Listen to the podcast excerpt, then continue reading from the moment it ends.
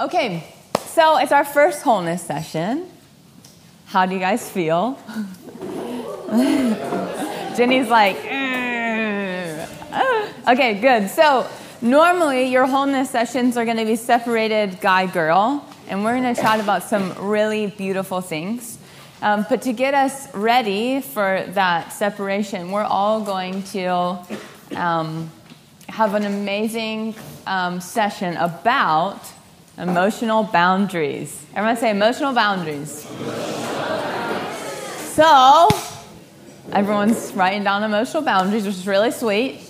Um, but everyone, look at me for a minute. Take a pause from your note taking. So, first piece of information you're going to get these slides. You're not going to be able to write down everything I'm going to say today. Okay? So, everyone, look at me, please. Put your pens down. Okay. You're going to get these slides, so you're going to get everything I have to say today. Okay? Second, emotional boundaries is a very mysterious topic. Do you agree? Yes. When you hear me say it, do you think, what is she talking about? Yeah? Okay, so uh, emotional boundaries are mysterious because emotions are invisible, right? So we see the effects of emotions. If I feel sad, you may see tears. If I feel happy, you will see me. Right. But joy itself, happiness itself, or sadness itself, it's not like something you can catch. It's invisible, right? Okay. So, in this talk, we're going to be having a very circular conversation.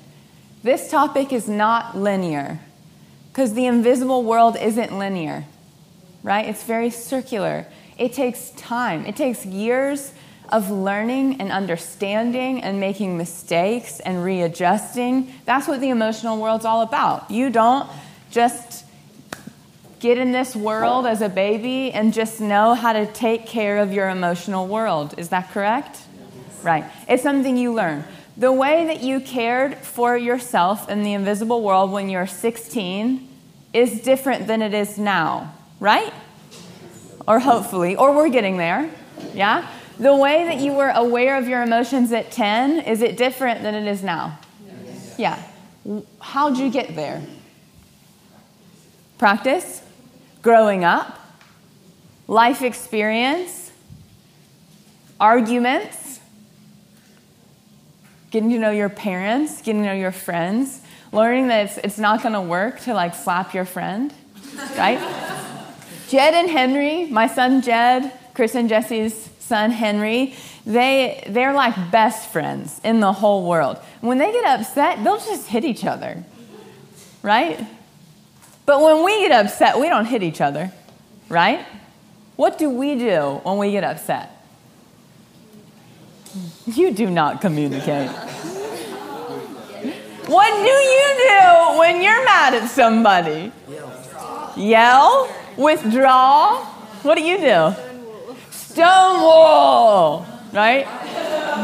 I will put up an invisible wall between you and I, but you won't see it, but you're going to feel it. 100%. Yeah? This is the invisible world I'm talking about, y'all. You can't see it, but you can daggum feel it. Yeah? When someone's mad at you, it's like you can feel it and you're like, Are you okay? And they're like, Yeah, I'm fine, I'm fine. fine. no choice, it's fine. No big deal. Let's just get over it. Let's move on. It's fine. Or it's just like, you have serious issues that you need to fix, and until you do that, I'm out. Peace. Bye. right? Either way, it's just like, in the face, right? So, like, now that we're adults, we're not gonna punch each other in the face, but my actions punch you in the face. Yeah? We punch each other in the face every day. Sometimes intentionally, sometimes unintentionally. Yeah? You guys tracking with me? This is the invisible world I'm talking about of emotional boundaries. Of how do I meet my needs? How do I honor myself? And how do I honor you? So I don't need to punch you in the face emotionally to get my point across. Yes? Everyone tracking with me? Everyone intrigued? No one's intrigued. Everyone's intrigued. Okay, I have to use this clicker. Emotional boundaries. Okay, so let's think about all the invisible things around us, just practically. Nothing deep, just think logically. What are some invisible things around us? Wind. wind. Air, wind. What else? Pardon? Gravity. Gravity, totes. What else? Smell? I like it. Yeah. Uh, that was very nice. I like what you think, Grant. All right, what else? Sound. Sound. What else? Temperature. Oxygen. yeah? What else? Germs. Germs. Yeah? Cool. I like that too. Very good. Okay, what else? The Holy Spirit. Holy Spirit. Mm-hmm. Yeah. What else? What else? Radio waves. Radio waves. Yeah. what else? Wi Fi. I like it. Okay, so to sustain, oops, that's not right, like this. Okay, so to sustain life, we need oxygen. Trees move because of the wind. We are flesh and we are spirit. Can you see my spirit? But you can see the effects of my thriving spirit by the way I carry myself, by the way I communicate. Yes? So there's this whole idea of like, there are these invisible things that affect us every day. We serve a what God? He's invisible. Yeah? Everyone agree? Now, we might see like dreams and visions and have cray cray moments where like maybe Jesus walks in the room and we see him and it's crazy, which is awesome. But for the most part, we're talking about serving an invisible God, right? Everyone in agreement there? Yes. Yeah. So I want to talk about this, this tension that we're in, this tension of things seen and things unseen. And how actually the Lord, in His kindness, made us exist in an, in a visible and an invisible world. Hey. Yeah? Okay, so everyone got that? Hold it in your heart. So now what we're going to do is we're going to do a little bit of cyclical learning. So what I'm going to do is I'm going to hop into the physical world so you can relate it to something you see, and we're going to relate it to the invisible world, which isn't something you can see. And we have to hop back and forth so you can understand. Today, more than anything, I want you to understand and feel inspired. Yeah? Everyone say understand. Understand. And inspired. inspired. So everyone look me in the eyes.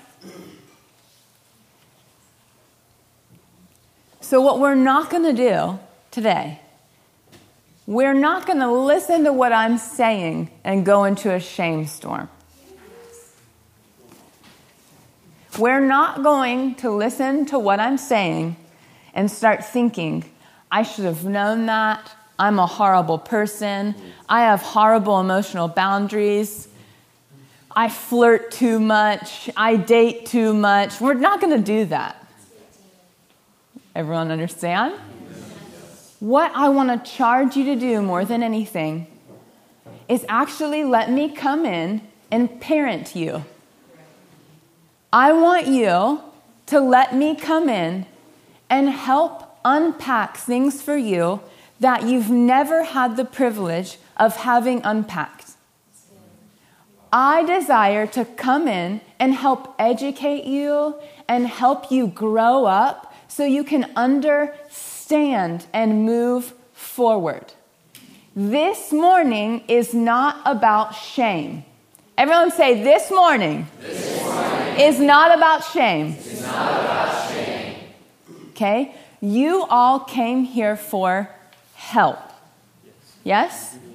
This morning is about you being helped and inspired to move forward. Do you hear what I'm saying?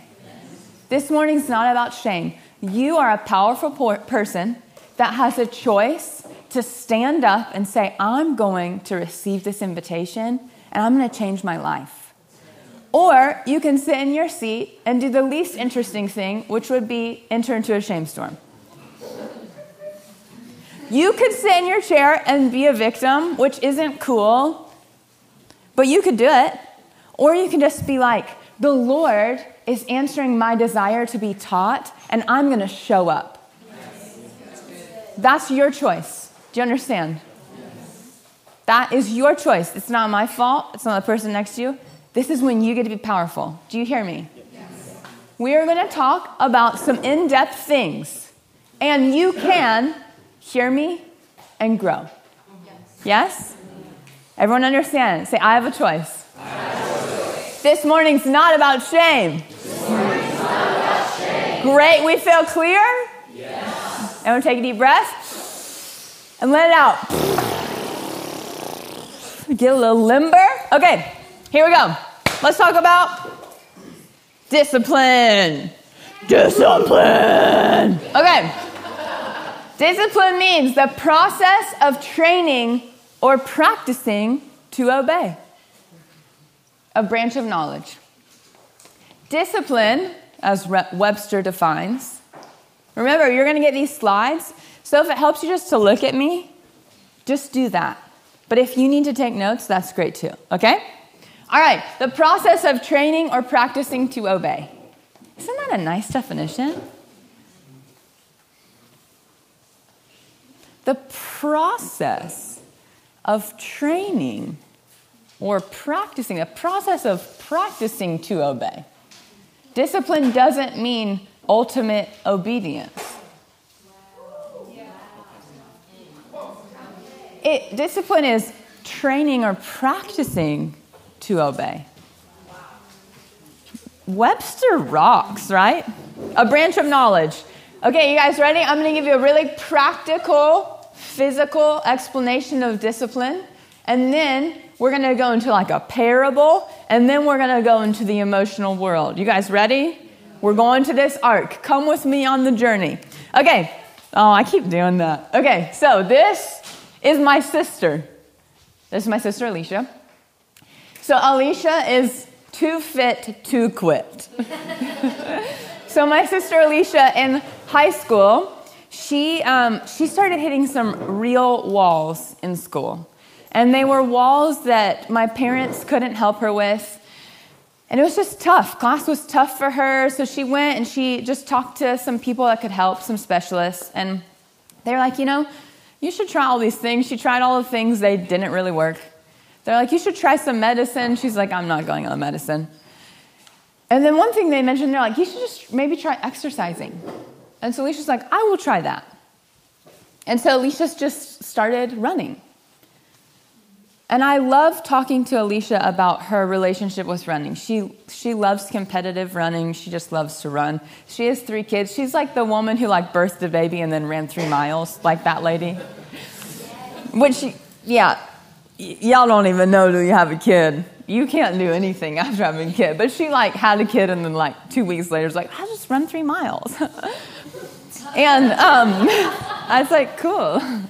Um, but she, uh, so she, when she first started in her running experience, it was very difficult for her. It took a lot out of her. Um, and, but she just decided, I'm going to do this. And so when she, she did it, she started to get more interested and more woven into the world of running. And then she thought to herself, you know, a couple years into it, I'm going to run a marathon. And so then she decided, I'm going to train for this marathon.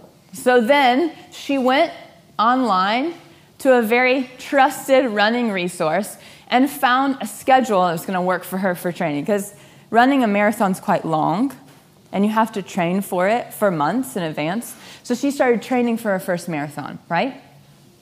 So that required her deciding, I'm going to discipline myself and I'm going to submit to the boundaries of training for a marathon. Yes? So it was extremely hard for her. Her first merit, she's, she wasn't like a natural runner, right?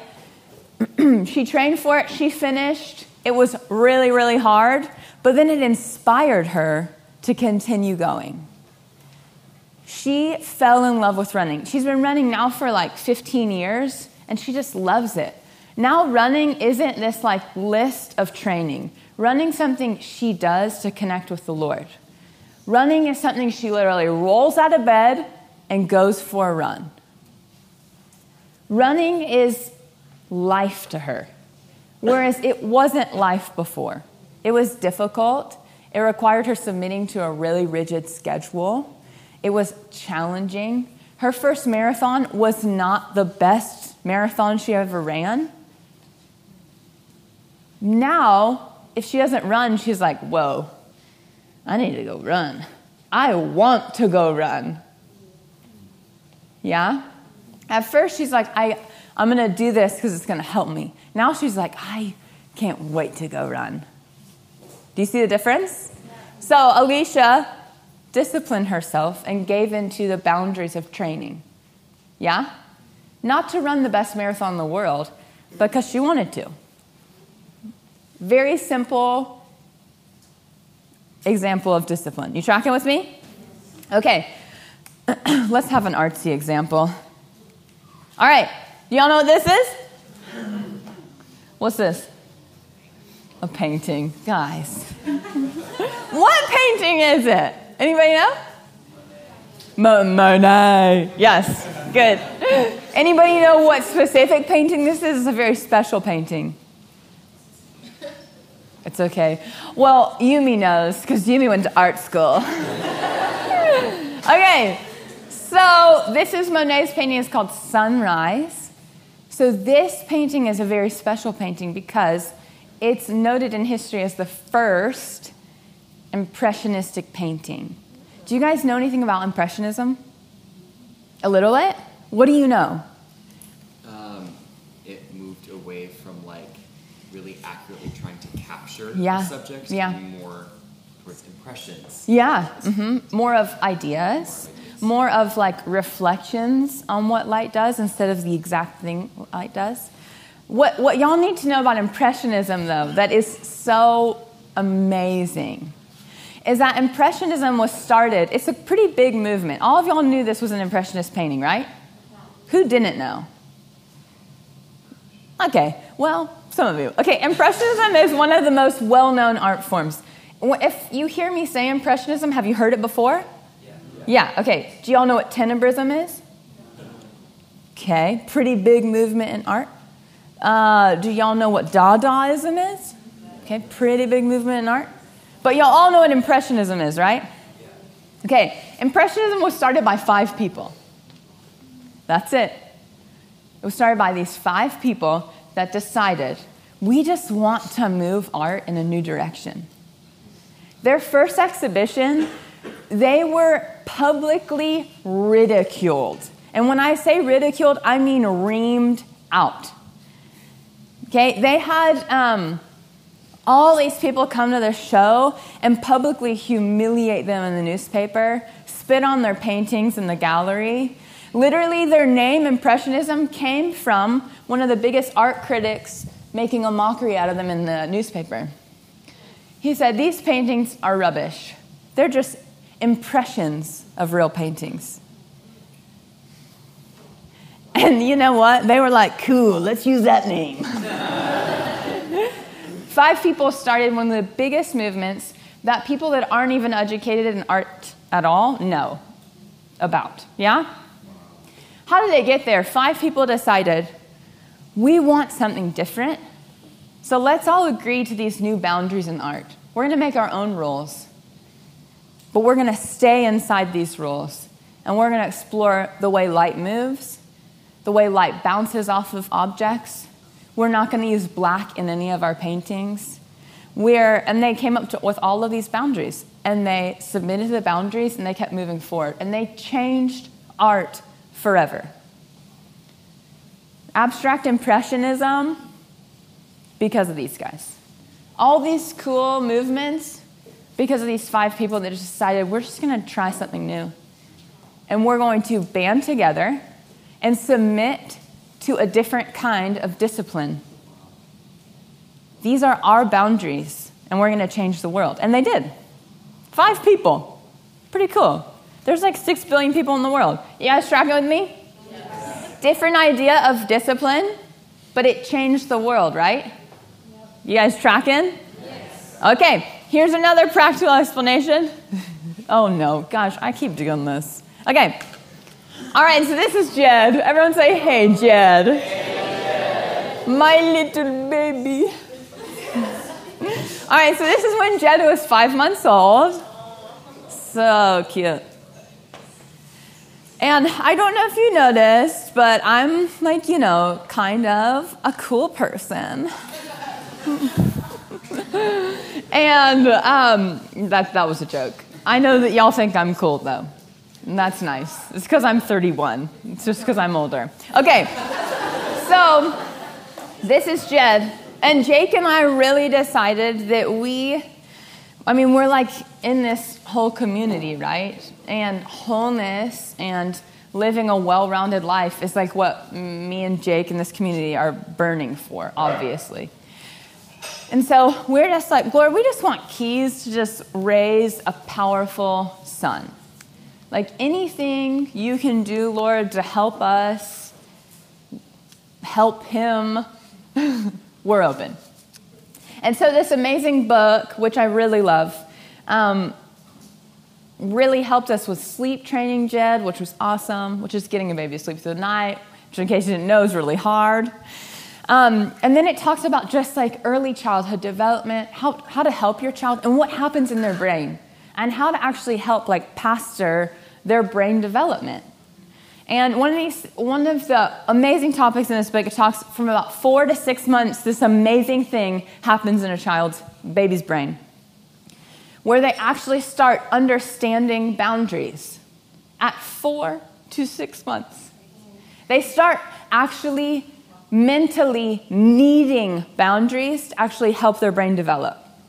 And if there isn't boundaries there, their development is much slower and it's actually more difficult for them to learn. And had all this amazing research behind it. I'm like, this is cool. So, something they really encourage you to do is put your kid in a playpen with one toy for 15 minutes a day and teach them to actually enjoy the boundary. And do it all through their, their baby years, so until they're about 18 months. And then they'll naturally just submit to a boundary without a playpen right?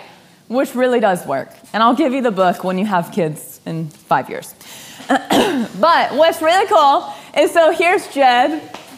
Let's see, there's no sound, but just, oh wait, Mm-mm, that's not right. I don't think I can actually do it on here. Oh yeah, okay, there he is. So cute. Just look at him moving. Now look at his face. This is how people feel when I say emotional boundaries.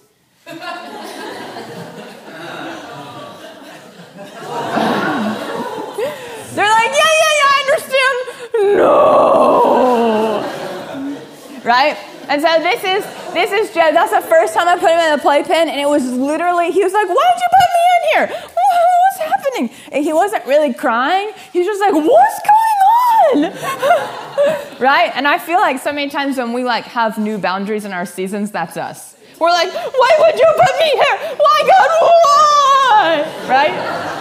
And we're just trying to figure out why, why God would be like, why don't you take a break from dating for three months? And you're like, why? or like, you start dating and the Lord's like, hey, I really want you to pull back on physical affection and just press into friendship. And you're like, but why? like, yeah, yeah, yeah. right? It's like this confusion. Like, why? Why would you ever ask me not to do what I want to do?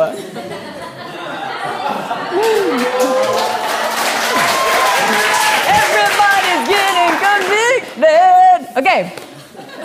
So, it is. It's really, it's kind of um, disorienting. So, Jed, I would say, was very disoriented. And we, I literally took this playpen everywhere. So I came into work, the playpen came with me. We went home, the playpen came with me. And Jed, like, actually really started to learn how to focus.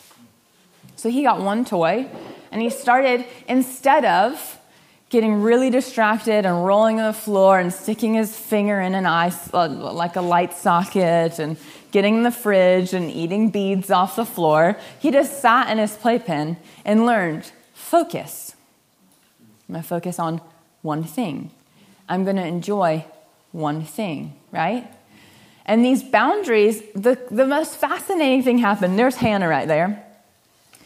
And I swear to you, we would put this playpen, and it was like all of a sudden Jed became this magnet to people. Like Jed was in the playpen, and you just, all the kids would just come and hang on the sides and like peek in. Or like adults would, Hannah wasn't the only person. Like almost everyone on staff climbed in this playpen. It was like a magnet. Everyone's like, I gotta get in there. This is cool. Jed's boundaries actually like attracted people. It was so fascinating. It was like people came and no one ever was like, we got to take this down. Everyone was like, oh, I, I like that. I want to experience those boundaries too. That was like the overall, no one ever came and was like, why do you have them and boundaries? No one ever said that to me. Everyone was like, this is cool. What are you doing? And I got to explain to him, that's, that's amazing. Can I get in there with him? Every time, is what they said. Because there's something really attractive to humanity about boundaries. We like love them and hate them, right? Yeah? Okay, we're gonna keep going. Y'all, y'all with me? You feeling inspired? Yeah? Just if there's parts of you that are like, I don't know what she's actually saying. That's fine. I want you to hold on to the inspiration. Yeah? Can we hold on to the inspiration? Yes? Okay. Good. So, without discipline, the consistent practice of boundaries, no new mindset can be created. Right? So, my sister running, she had to consistently practice the boundaries of running. And then her new mindset was I love running. I want to run, right? In Impressionism, they were like, we're going to submit to this brand new set of boundaries. And it's okay if we're ridiculed, we're going to press forward. And their new mindset was this is worth it. We want to explore this. Yeah? And then for Jed, he practiced physical boundaries. And you want to know where he is now? Now I don't need a playpen. I set him up at a chair and he sits for hours and stares at his cars and plays with them. I'm not afraid of where, where Jed's gonna go because he's just learned how to, when I tell him it's time to play, we're gonna focus, he does it. Because he's been training to obey me his whole life. You understand? Yes. Okay. So without discipline, which is the consistent practice of boundaries, no new mindset can be created. So let's talk about mindsets, shall we? You guys know this scripture, very cool scripture. Do not conform to the patterns of this world, but be transformed by the renewing of your mind. That word renewing is a Greek word that means renovation. Do not conform to the patterns of this world, but be transformed by the renovation of your mind, is really what that scripture is saying.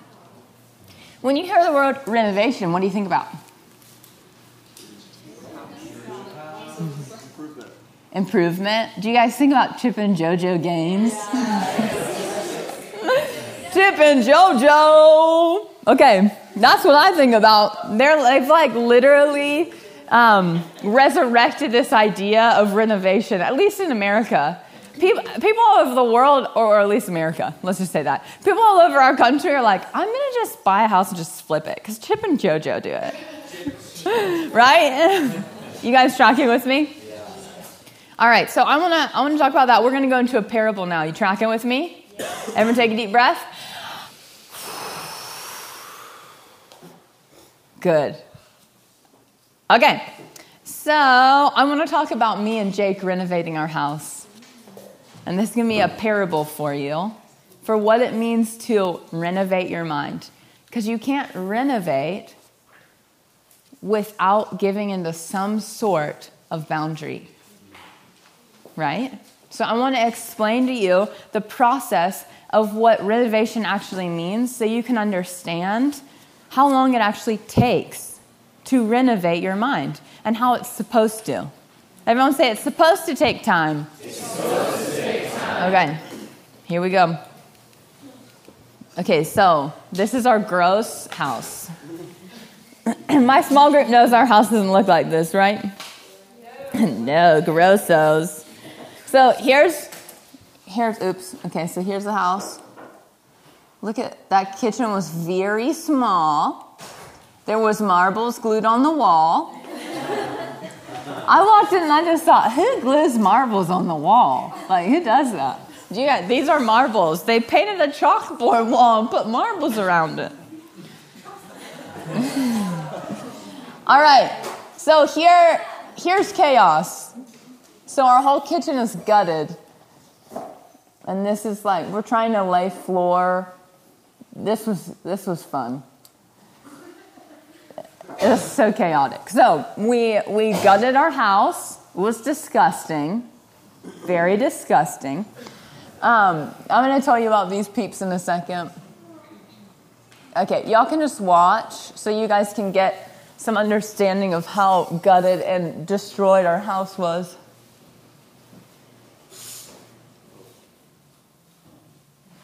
Hold on, just wait. Just wait till you see the mint green walls.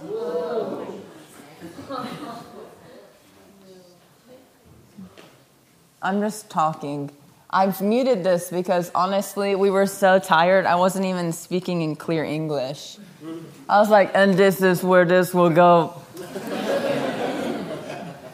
okay, so. So that's it. This is our house is like an octagon, so it's hard to understand in camera. But this is like after everything's gutted, we had the whole community come in and paint. So you can see Mel and Lindsay and Sid and Martha, M, Molly. and then there's our kitchen. So let's just step back for a segunda. So that was our old kitchen. And I want to talk about what it took to get us there. You guys ready? So, um, Jake and I saw this house, and our house, our house is inter- it is an octagon, so it, it looks like a yurt. You're not really sure why it's in the neighborhood of like cookie cutter houses, but it's there. It's just in the cul-de-sac because it's so unique. The, it was advertised as unique architecture. I remember when we saw me and Melissa were actually driving, we saw the for sale sign, and I was like, let's just go check it out. And I'm like, sure. We drive in the cul-de-sac, and I literally go, Melissa, that's the ugliest house I've ever seen in my entire life. and Melissa goes, Justina, it's your first house. Open your mind. and I said, okay. And at this time, Jake and I had probably looked at, I don't know, 15 houses. And I was raised, um, I was raised not in a wealthy home, but we were never in lack. And my dad worked really hard to provide for us. So anything I needed, I pretty much always had. And Jake didn't grow up like that. He didn't have a lot. Um, his dad passed away when he was young, so he was used to not having a lot. Um, and so you can imagine these two separate worlds coming into a marriage, trying to find a home. What are expectations for a home? Well, I'll tell you, they were different. Jake's like, let's just do anything's fine. And I'm like, it needs to be beautiful, right? And so then we get to this house. I make the appointment. We look at the outside of this house, and Jake goes, Babe, what the hell are we doing here?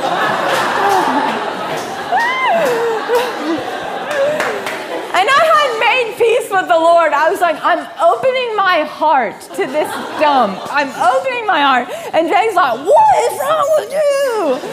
we're like walking outside. The realtor's not there yet, so we're like walking around the house. And he's like, "This is not good. This is not good. This is not good." And I'm like, "Babe, open your mind. This is what our leader said." You know. and the realtor gets there, and Jake's like fuming. He's like, and I'm like, "Oh, don't freak out," you know. And the realtor opens the door, and I kid you not, we walk in. It's obviously not pretty, clearly. And we both just have this overwhelming peace simultaneously hit us. And I immediately see this like, I'm a very visual person, so the Lord speaks to me really clearly in pictures, and I immediately see us there with our newborn I'm sitting on the couch, the house is renovated, and I know it's ours. so I immediately feel the vision. I see the vision, right? But we are dealing with marbles on the wall, like popcorn ceilings, no light fixtures at all like gross paintings. There were like parts of the wall where obviously some child was in timeout and had like pressed a thumbtack into the wall like 250,000 times. like just weird stuff. You're like, what happened in this house, you know? and so Jake and I are like, the, the price of the house works. We're in full time ministry, don't have a lot of money, um, but the Lord and his kindness saw fit that this house was unique architecture. So it was 30 grand less than all the houses in the neighborhood, and we could, we could afford it. It was obviously very ugly inside. Um, and so Jake and I are like, we can do this. Jake's handy. I'm creative. We're going to do this. What we didn't realize was it was going to be um, about four months of us committing to working 8.30 to 5 and then going to house working 5 to sometimes 2 in the morning to renovate this home. Um, there were all these moments in the house that it was super easy. Jake's like i've been doing this. I can do this with my eyes closed because i've been doing this at the farm for a decade right? So he's like i can tear down that wall no problem. I can frame out this thing no problem. I can do it you know and there was this moment. This is my brother in law, Micah, my brother in law, Jacob, Micah's dad, Clint, up there, over there, building us a cabinet.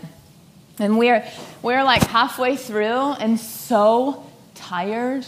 Our eyes were like falling out of our face. You know that tired? and we're le- legitimately like, this house is never going to get done, ever and we are going to have to bring our child into a toxic, ugly house because I was super pregnant. And there was this moment where, like, Lord, we just need help. And um, our, bro- our brothers in law, my dad and Micah's dad came, and they just were like, We're going to help you do a weekend push. We're going to help you tear down this wall, put up a beam. And while Clint was there, who's like a master of anything hands on, He's like, something is wrong with your wiring.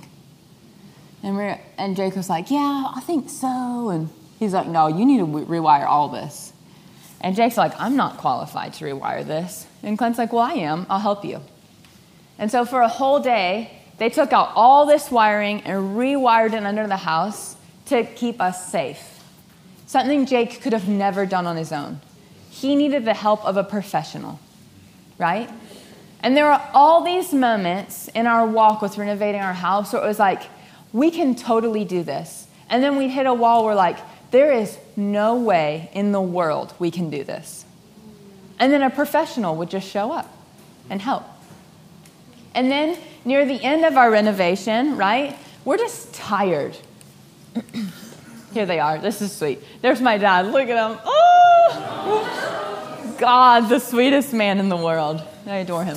So here, here's like the team that helped us push through the death wall. and then we're like here. And really, what we just needed in this moment, because like all the electricity was on, it was finally time to paint. And we were just so flipping tired. And we just needed the hands of community to come in and just help us paint. Anybody could do it. but we needed people that were going to stick with us and just be there and help cover all of the walls in paint, help us finish. They, none of them were specialists. None of these guys are professional painters. They're just good friends. We needed specialists, we needed good friends, and we needed our own really hard work to renovate our home. Are you tracking with me? there it is. Such a pretty kitchen. So, this renovation required the first thing we had to do we had to empty our house. So, we had to just get rid of, uh, y'all, oh God. Like, this house was so gross. You opened up the oven, and there was like a burnt cake of food like this tall in the oven. Like, it was like that nasty. Y'all don't understand. Yeah, it was gross. And we just kept, there were so many moments in the renovation where we're like, we'll just keep the, the washer and the oven. It's fine. We'll just work, they'll, they'll do. We'll just keep them. We'll throw everything else, but we'll just keep these two things because these two things are pretty expensive. And we'd rather just use that money on something else. But then the Lord in His kindness kept setting up moments where, like, the oven exploded and the washer just stopped working. And so we were like, you know what? We're just going to throw them out. And the Lord immediately gave us money to buy new appliances. Yeah? So there was this process in the beginning where we just had to get the crap out. That's the first part of renovation. You're just like, this will do, but is it the best? No. So that's the first part of renovation. The second part was submitting to specialists we had to have an electrician come in. We had to have someone that knew how to build cabinets come in because we couldn't do that, right? Then we needed the helpful hands of friends. Again, not specialists, except that they're just special because they're our friends. We needed currency, i.e., our savings account. Yeah? Time. We needed a lot of time. So when you think about renovating your mind, I want you, I want us to read this list again. I want you to think about renovating your mind. Where are the places where you just have to get rid of throwing away the things that will do?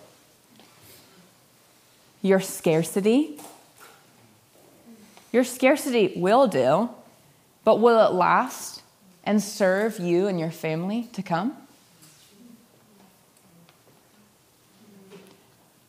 your poverty of spirit, your tendency to just rush, rush, rush, rush, rush, and neglect who you are, that will do.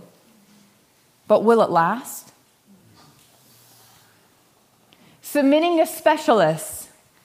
All of you came here to submit to the ultimate specialist, which is Jesus. But you also came here to submit to us. Because there are places where we really can specialize in helping you renovate your mind. And there are hurdles you're going to hit where you can't get through on your own. And you're not supposed to. When Jake realized that the electric wiring was off, do you think he went into a shame storm because he wasn't trained as an electrician? No. No. He was like, this isn't my specialty. This isn't what I've invested my life in. I need someone that has. You tracking with me? So there are going to be places where you hit walls and you're just going to be like, you know what? I need someone that just specializes in jumping over the hurdle of anxiety because I don't know how to do it. Yeah? You need friends. Everyone say friends. You don't need your friends to be specialists in anything, but that they're there and that they're around you. Yeah? And then you need currency. What could your currency be in this season, right here, for the renovation of your mind? I am looking for a verbal response. What's your currency look like in this season? Energy. I like it. Mm-hmm. What else? Proper rest. Proper rest, sure. I'm thinking more about like, what do you need to give in order to get? Effort, time. Time's a huge currency. You guys got a lot of time. You're very wealthy in time right now. Do you realize that? Your currency is going to be time, effort, energy. To get something, it does require something. To receive the redemption of Jesus that will wash away all of our sin, it does require you to confess that Jesus is Lord, right? It does require something. The renovation of your mind requires your currency. You don't just say, Lord, you have my heart. I confess you're Jesus. And then all of a sudden, everything is peaches and roses. Can I get an amen? amen. That's why you're here, right? Okay, hold on. Just got to catch up. All right, so clearly, the renovation, a complete change for the better, requires a lot. Yeah? Does it require a lot? Yes. Yeah. So we're going to talk about just a little bit more and then we're going to take a break. Everyone good? Let's take one more deep breath. Are you intrigued? Yes. Yes? Are you inspired? Yes. Are we unashamed? Yes. Yeah. Are we unashamed? Yes. Okay, we're going to go a little further. All right, so let's talk about two things that protect discipline. So we've got a limit. Who wants to read this out loud? Oh, Madison, thank you for volunteering. Now, what is a limit? A limit. I'm glad you asked. on one's physical or mental endurance or ability. Okay. So everyone understand what a limit is? A limit is literally like this is how far I can go and I can't go any further, or I'll break. Right? Yeah? Okay, and then boundary. William, thank you for volunteering. What's a boundary? Yeah. Okay, so a boundary is a line that marks the limits of an area, right? Everyone tracking with me? So a limit is like, this is how far I can go, and a boundary marks like, this is how far you can go. Yeah? Everyone tracking? Okay, cool. So let's just put this into super simple connection, right? So, our limit Jake is not an electrician. Our boundary Jake hires a professional so he doesn't get hurt. Do you see that? So, Jake's like, I don't know. And then a professional comes in and says, I do know. You shouldn't do this or you will get shocked, right? Okay? So, to set a boundary, you actually have to know the limits of your season. So you can't set an emotional boundary or a physical boundary if you don't know this is the limit. If I pass it, I'll break. Right? So you can't set a physical boundary, an emotional boundary, unless you know the limits of your season. You tracking with me? Okay, we're to go a little bit further here. So let's just, I just want this to connect a little more for you, okay? So let's just put practical limits here. A practical limit. I need more than five hours of sleep to function.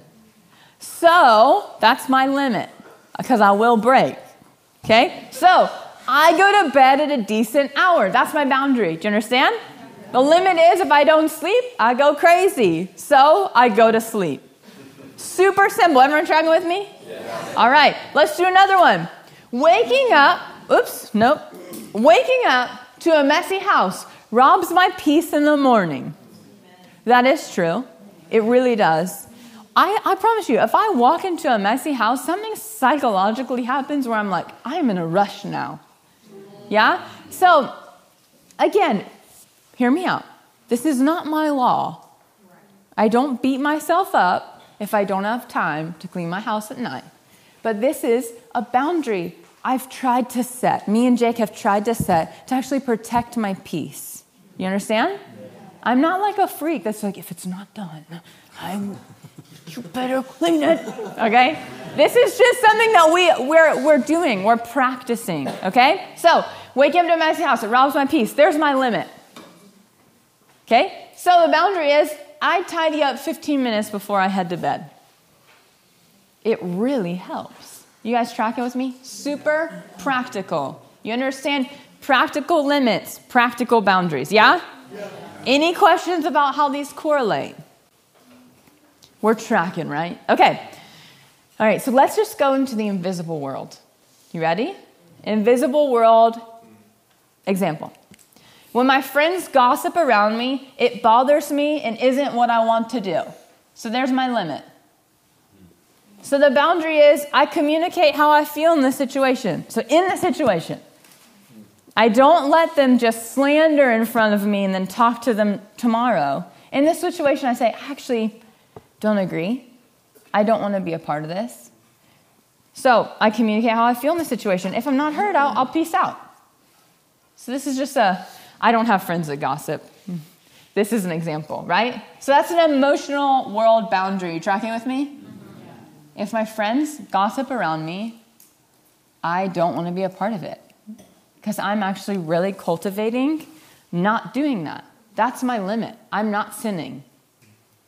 So the boundary is is that I'm just gonna be like, I don't agree. I don't want to be a part of this conversation. Could we change the subject?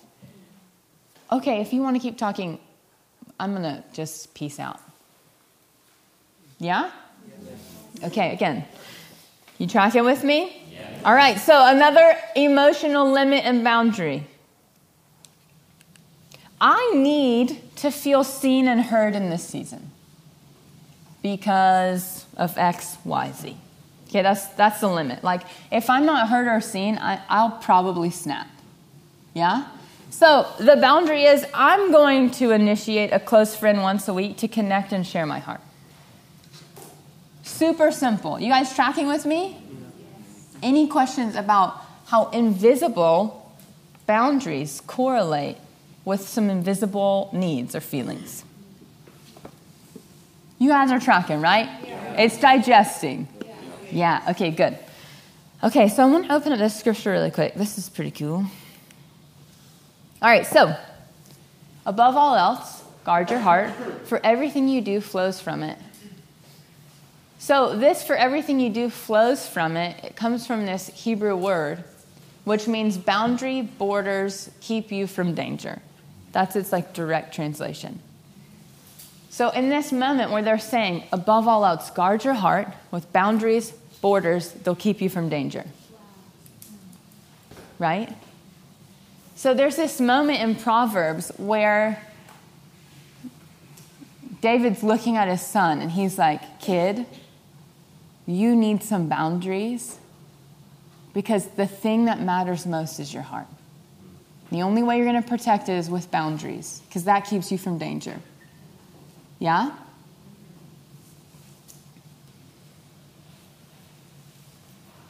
Oops. Okay, good. Let's take one more deep breath.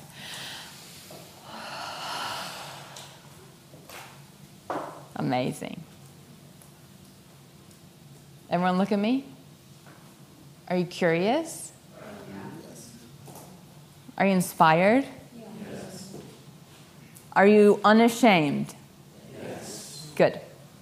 So, what we're going to do now is we're going to take a coffee, potty, and snack break. We're going to take it for, look at me, we're going to take it for 15 minutes. So at 11:15, what I need is for you to be back in your seats. I'm going to ring the bell at 11:13 to help you remember that in 2 minutes you need to be in your seats. Yeah? Okay, everyone, but before we do that, we're going to take a deep breath. And I'm just going to pray. We're going to snack and then we're going to come back. Yeah? Holy Spirit, we're open, we're curious, and we're unashamed. We are excited about the way you want to parent us. And we ask that you would protect this excitement as we take a break. And we, as your sons and daughters, choose to protect this joy and this inspiration while we break. We agree right now, Holy Spirit, that we will not be ashamed. In Jesus' name, amen. Here we are. One more time. Everybody's feeling fine. Here we go now. NSYNC says, Here we go. It's time to rock the show. All right, come sit down, Lily. Great to see you again. Okay, so let's just do a little review. Okay? So you've been you've been listening to me talk for an hour. So I just want to ask you questions and I my desire is to to hear you tell me what you're hearing. Does that make sense? Yeah, so what are you hearing me say? So I'm asking you some questions and I just want to hear your res- response, yeah? So we're just cyclical learning. So we're going back and we're digesting and we're talking, yeah? So what what's an emotional boundary? Think about it. Tell me what you're hearing me say. Yes. Um, it's something that like marks or respects your limit. Yeah. A boundary respects your limits. It marks and protects your limits. Good. What else are you hearing me say? What are you hearing me say? I, yeah, in my class, if you do stuff like that, it's like raising your hand. What else am I hearing you say? It's something that I have to put in place. Yeah. I'm responsible for. it. Yes, good. That's good. What else are you guys hearing me say? Yes, William. Pardon? Discipline. Yes. So an emotional boundary requires discipline? Is that what you're saying? Yeah? Okay. Yes, Danny. um, boundaries or the mental picture I get is like a fence Yeah. um, with the with the, the uh, Jed metaphor. Yeah. it's actually good. It creates it protects what's in rather Yes. like being in a complete openness. Yes. So emotional boundaries actually protect. Yeah? Okay. What are you hearing me say? There's an invisible reality, but a very visible action. Yes. Yes. hmm Very good. Yeah. Yeah. Okay. What else are you hearing me say? It's, o it's okay if some of what you're hearing overlaps with some things that someone else has said. This is for us to have a conversation. It's important for y'all to say some things out loud. Even if you're like, I think it's this. Yeah? What were you going to say, Justin? Oh, bou- uh, boundaries are needed for growth. Boundaries are needed for growth. Yes. What are you hearing me say, Hunter? It's going to take time and effort and work. Yeah. What else does it require? What else does it take?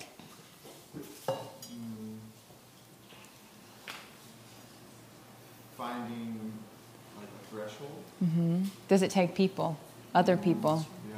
Mm-hmm. Does it take specialists and friends? hmm What else are you guys hearing me say? Yes, Olivia. There's no shame in needing help. There's no shame in needing help. Good. Mm. What else are you hearing me say? That with the, the picture of Jed and the boundaries. Yeah.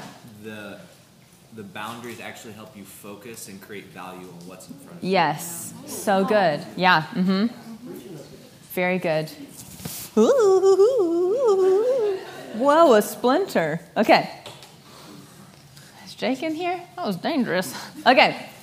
What are you hearing me say, Anik? Um, I like what I heard you say is to throw out the will do's. To Make Yes. space for things that we'll definitely do. Yes. Good. Because that protects you and also helps your growth. Yes. Good. Yeah. What are you hearing me say? Uh, that just like Jed, it's okay to freak out a little. Yeah. To be uncomfortable. Yes. And that's normal. Mm-hmm. Yeah. Do you guys think? I know that you couldn't hear the audio, but when Jed was like, what do you think I was doing? I was laughing. I was totally laughing. Yeah?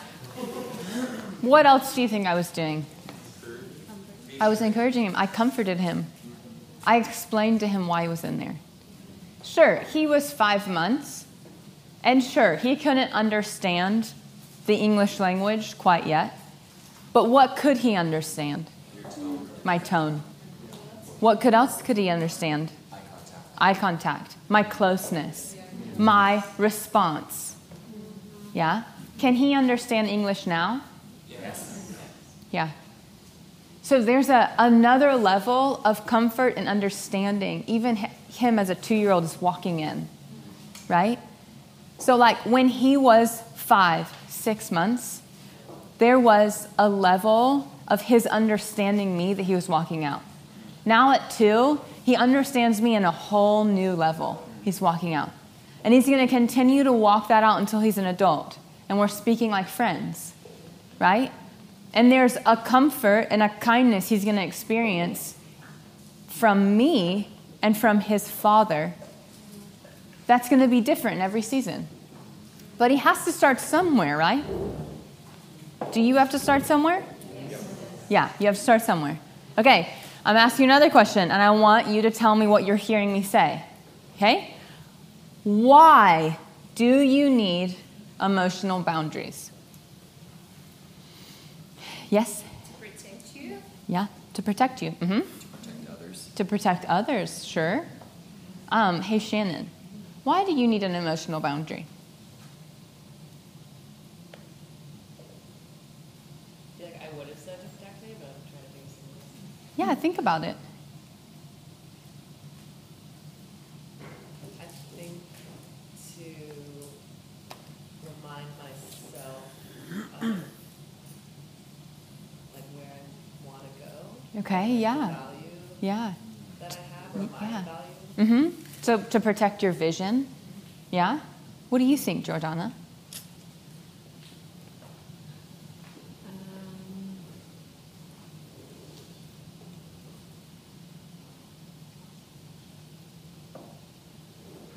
just because in the boundaries, it's safest. Mm-hmm.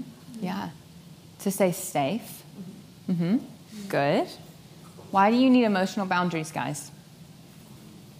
I want to hear from someone I haven't heard speak, like Blake. Talk to me. To teach me how to value myself. Yes. Mm-hmm. Yeah. Boundaries help you understand your value.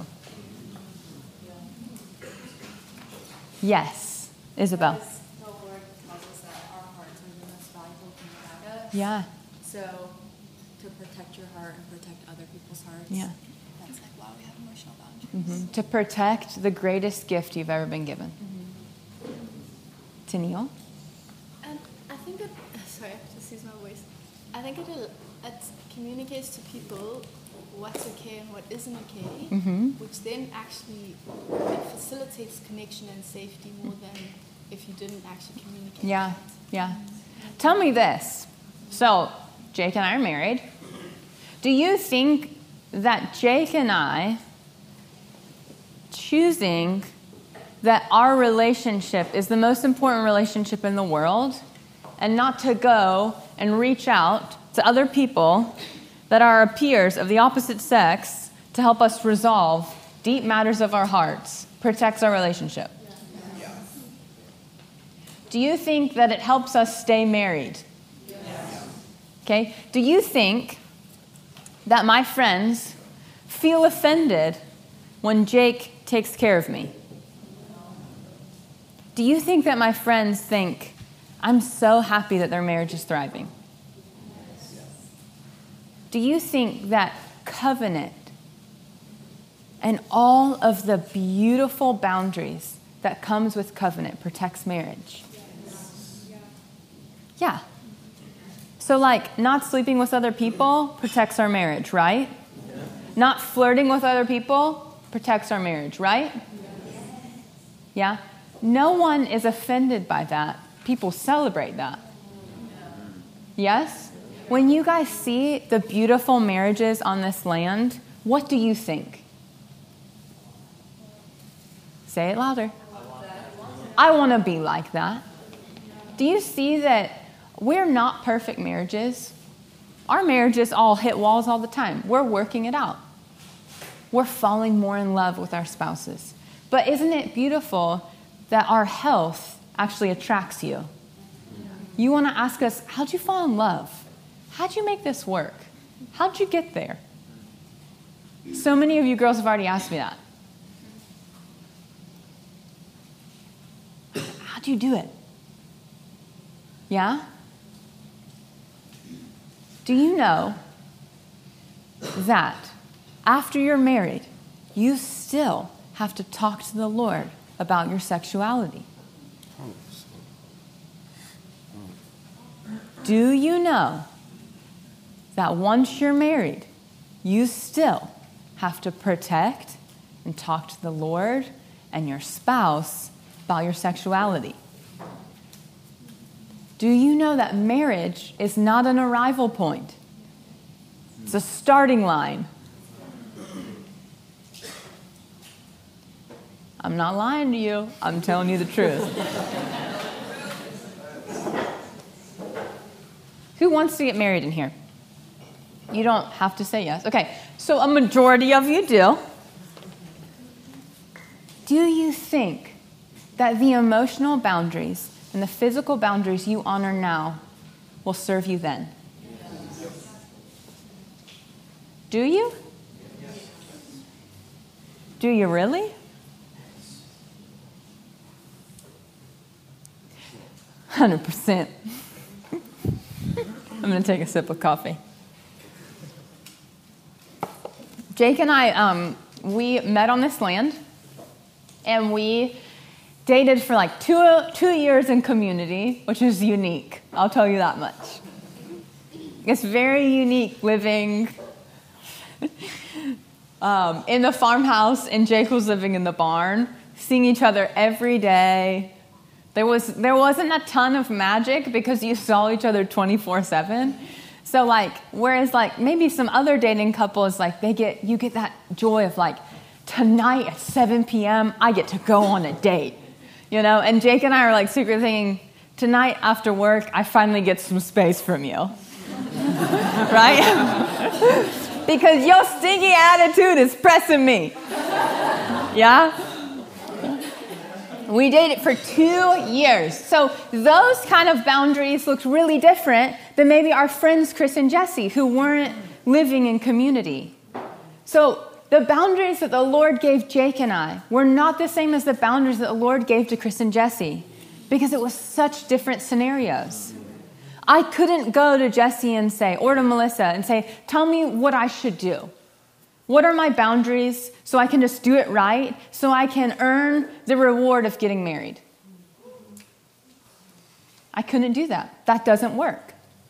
What worked was me and Jake getting on our face before the Lord and asking, What are our boundaries? What's going to keep this relationship safe? We asked the Lord so many times and we made so many mistakes, and it wasn't even about doing it perfect, y'all. It was about us growing a dependency before the Lord. It wasn't about doing it right. We did not do it perfect. We crossed boundaries. We asked the Lord for forgiveness. We readjusted. That's dating for you. You overprocess something. Ugh, that sucked. I'm so sorry. Lord, I'm so sorry. You readjust. Kiss for a little too long. Oh, crap. Super sorry. Let's let Johnny and Mel know. Let's walk this out. Let's clean up this mess. It was a constant moving towards the Lord, readjusting, asking questions. It was an open conversation. If you're not talking about the Lord right now about your sexuality and your emotions, you're not going to talk to Him when you start dating or getting married. What you, what you sow now, you reap later. So if you're not honoring yourself now, and you're violating yourself now, you're going to do that in a relationship. That's just life. Yeah, it's just life. One of the most profound things you can do is make a mistake and repent. The most profound thing is not having an ideal relationship. There's nothing profound about that. There's nothing special about that. There's nothing kingdom about that. There's nothing human about that. The most profound, humble thing you can do is make a mistake, repent, and walk away. Walk away from the sin, right? I mean, think about it. Jesus literally walks into this scenario where a harlot, which is a prostitute, was just having sex with a man in his tent. And the people grab the prostitute and they're like, We're going to stone this girl. And Jesus walks on it, walks in on this situation. So she was just sleeping with the dude, right? So we're all tracking. This is a real scenario from the Bible. What, what happens? What? They want to stone her, and then what happens after that? Jesus draws a line in the sand. Maybe. We don't know what he draws in the sand. Well, yeah. He could have written all their sins in the sand. yeah. Unless I have the wrong story. No, no, you're right. Oh. Keep talking. He who's without sin cast the first stone. Mm-hmm. Yeah. And then they all drop their stone and they walk away. I, I want to know what Jesus did in the sand that day. I, I want I want to know the Jesus that walks in on a prostitute and defends her. I want to be that kind of person, don't you? Jesus didn't say, You should have done this perfect. He did this profound thing of defending her. He gave her justice. And then he said, Leave this behind you. Move forward. Don't sin anymore.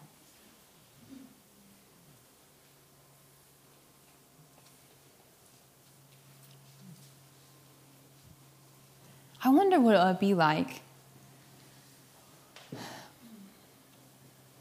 if you let that kind of Jesus come and talk to you after doing something stupid. After looking at pornography,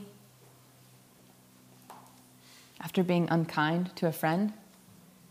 I wonder what it would be like if you started letting that Jesus come to you. What would he do?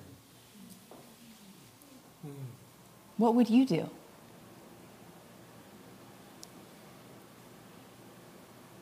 I don't want any answers. I want you to think.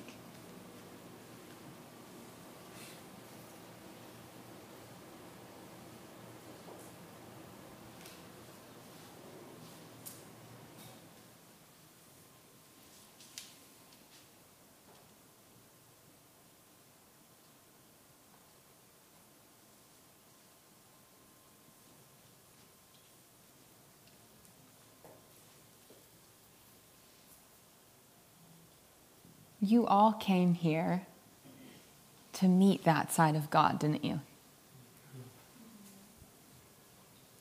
The kind of God that kneels down and picks you up and says, You are free to move forward now. Can you imagine Jesus in the flesh doing that? Whatever your struggle is, can you imagine him picking you up and saying, You are free to move forward? Want to help you.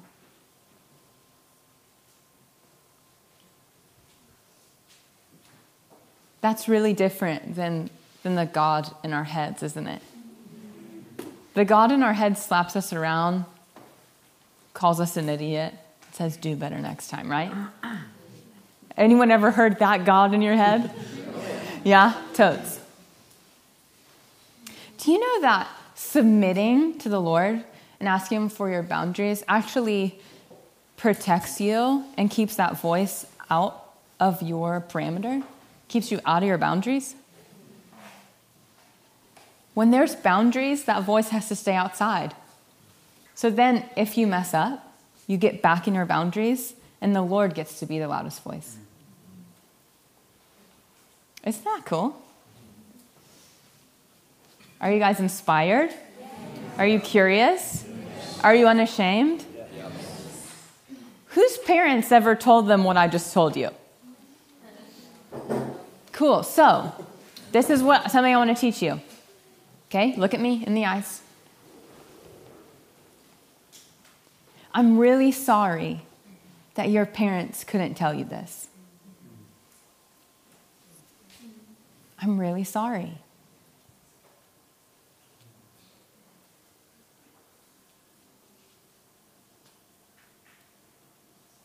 But you know what is amazing? Is what really counts. Is when you actually learn it, what you do after that. What you do after you actually learn something is what counts. So, in this moment, what I'm opening up to you guys is an opportunity to try something different. Do you hear what I'm saying? You have the opportunity to try something different. You know what? I didn't know that. Now I do. What am I going to do about it? Do you hear me?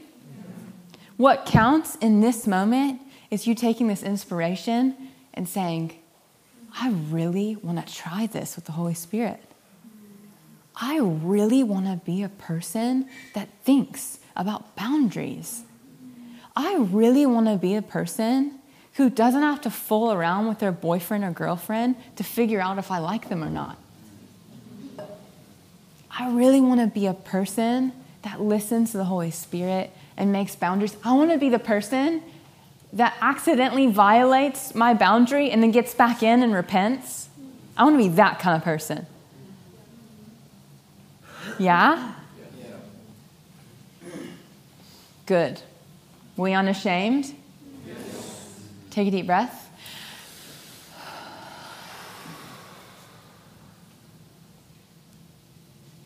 Look at me in the eyes. You're a powerful person. You get to decide. You're a powerful person. You get to decide. You are powerful. You get to decide. You're powerful. You get to decide. You're powerful. You get to decide. You're powerful. You get to decide. This is your choice. You are an adult. And you know what's so cool about your age range? I know it's really easy for you in your mind to think, crap, I've ruined my life. Is it easy to go there? Yeah. Do you want to know what's brilliant about your age group? Is that it's not. It's not too late. You're not 55 and needing to figure out how to do emotional boundaries with God. You're in your 20s. You're in your 20s. This is when you get to decide what kind of person you're going to be your whole life. This is not when you make mistakes that set you, set you up for a crap life. This is when you get to decide what kind of person you're going to be.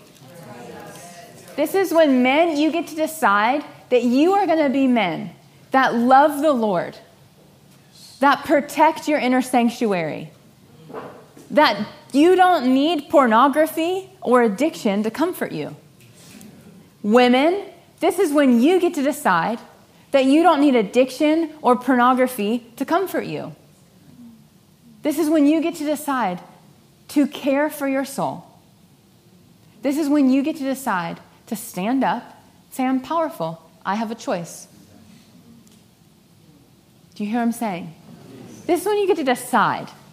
This is not what determines everything. This is when you get to make a choice. This is when you get to make a life. This is when you get to look at how you were parented and think, now those three things, amazing. I'm going to take those into the next 50 years. And those five things, not so amazing. I'm not going to bring those into the next 50, 40 years. Yeah? This is when you get to decide. This is an exciting time of life. Do you know that when I turned 30, which, you know, when people ask you, do you feel different on your birthday? And you're like, no, I don't feel different. Why do you ask that? Who decided to ask that? What a dumb question, right? do you know that when I, this is the first time ever, When I turned 30, I felt heaven applauding me. Because I made amazing choices and they weren't perfect. But the Holy Spirit stood beside me for a decade. I felt heaven applauding me when I lifted my son out of the crib, when I loved my spouse, when I pressed through how hard and beautiful marriage is. I felt heaven applaud me because I did win.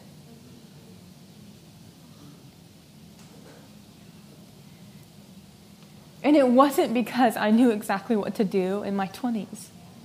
It's because I kept him close. I kept him close. And I felt the reward of that. Life is full of reward, people. Life isn't fair. It sucks that some of you have gone through the trauma that you've gone through. It sucks, people. But you know who understands that more than anyone? It's the Father, Son, and Holy Spirit. And they are determined to get justice for you. They are determined to get justice for you. Will you let them? Because how you let them is by opening your life up. That's how you get justice. You hear what I'm saying? Yes. We want you to win the war, peeps. We want you to win.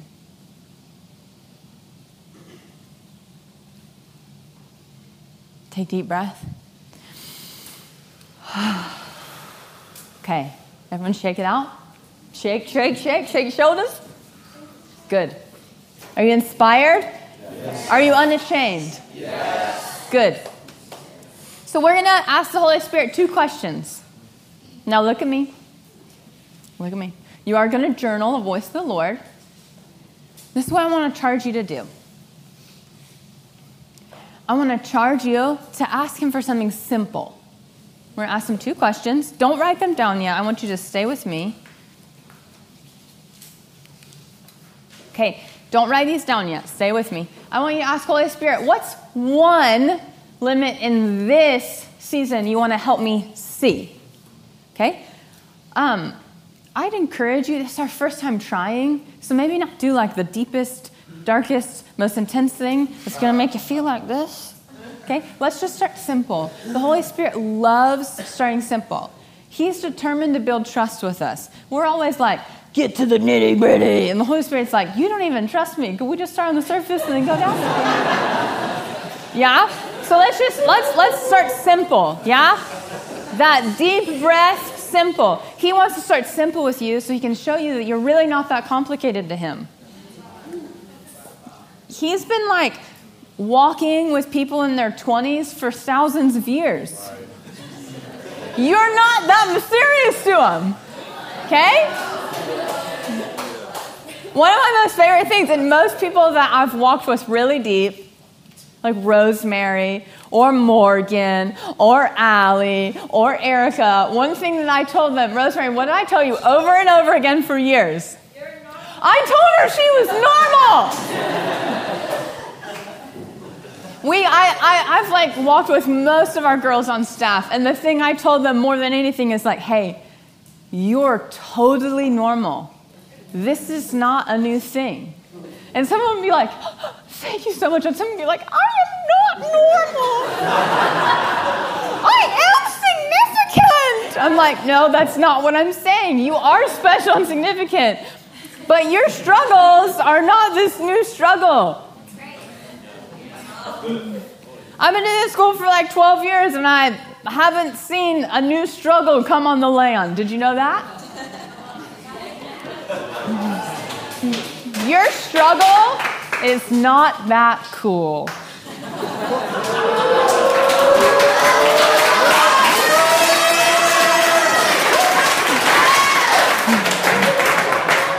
you know what is cool? You guys know why you think I'm cool. why do you guys think I'm so cool?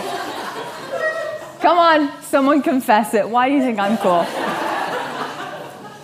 You're real. Because I'm real. Because I'm confident. Because I have an interesting way of explaining things. Because I've taken my own set of trauma and pain and sifted it through the filter of Jesus. That's why you think I'm cool. It is. That is the most interesting thing about me. My trauma isn't. What I've done with the trauma is the most interesting thing about me. Do you get it? That's what's gonna that's what you get to bring into eternity. Do you understand? so we're gonna ask him for something simple. What's one limit in this season that you want to help me see?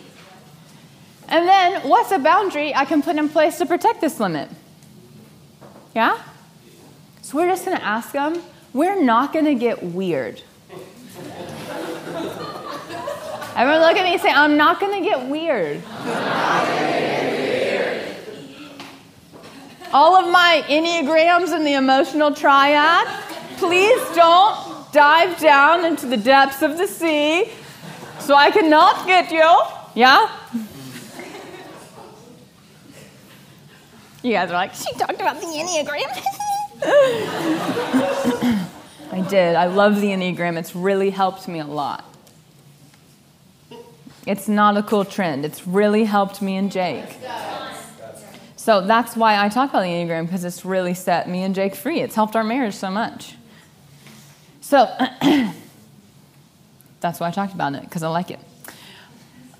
So you're going to ask the Lord, what's a limit and what's a boundary? I'm going to give you 15 minutes to do it. Look at me. If you don't get a clear answer, this is not the only time you can ask the Lord. Does everyone understand? Look at me. You are not going to get weird if you don't get a complete, perfect answer in 15 minutes. You're going to take a deep breath and say, We can talk about this anytime. Yes? Everyone, look at me. Can we all agree to the expectation? I expect you not to get weird. Can you agree to that expectation? Yes. Say yes out loud, Jack. Okay, thank you. Good. okay, good. So maybe Jonah, can you put on some inspiring music? okay, I'm to pray, and then you're to write down these two questions in your journal, and then you're to journal the answer because the Lord wants to talk to you. Yes? Okay, Holy Spirit, we don't want to get weird. We really just want to be a good friend. And so I ask that the inspiration and the power of the Holy Spirit would come and rest on each one of these 35 students. Father, I thank you that you want to talk to us about our boundaries and our limits, and it's your kindness that leads us to them. So we just commit these next 15 minutes to listening. We want to be great listeners. In Jesus' name, amen. Okay, let me just clear this off. Let me get you a nice clean surface you. for your very clean skits.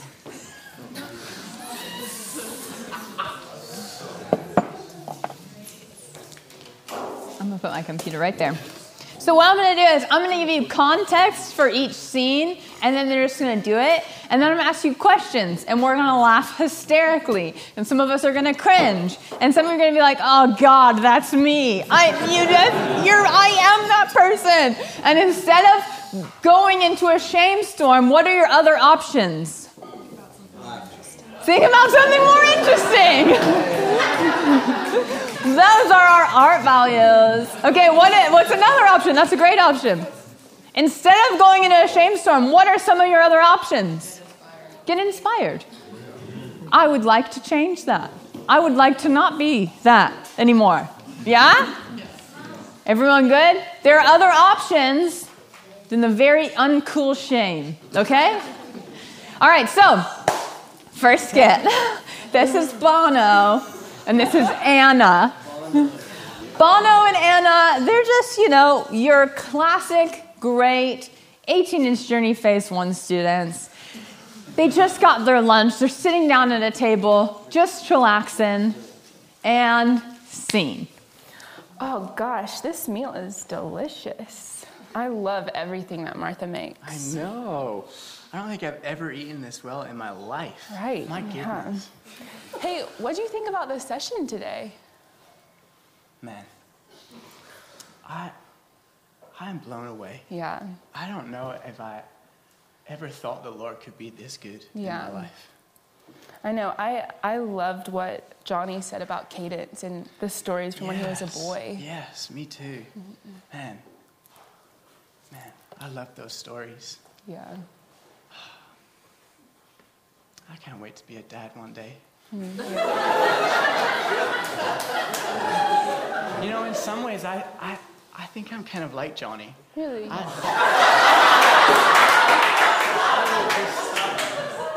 Like, I just see myself calling my son something really powerful like yeah.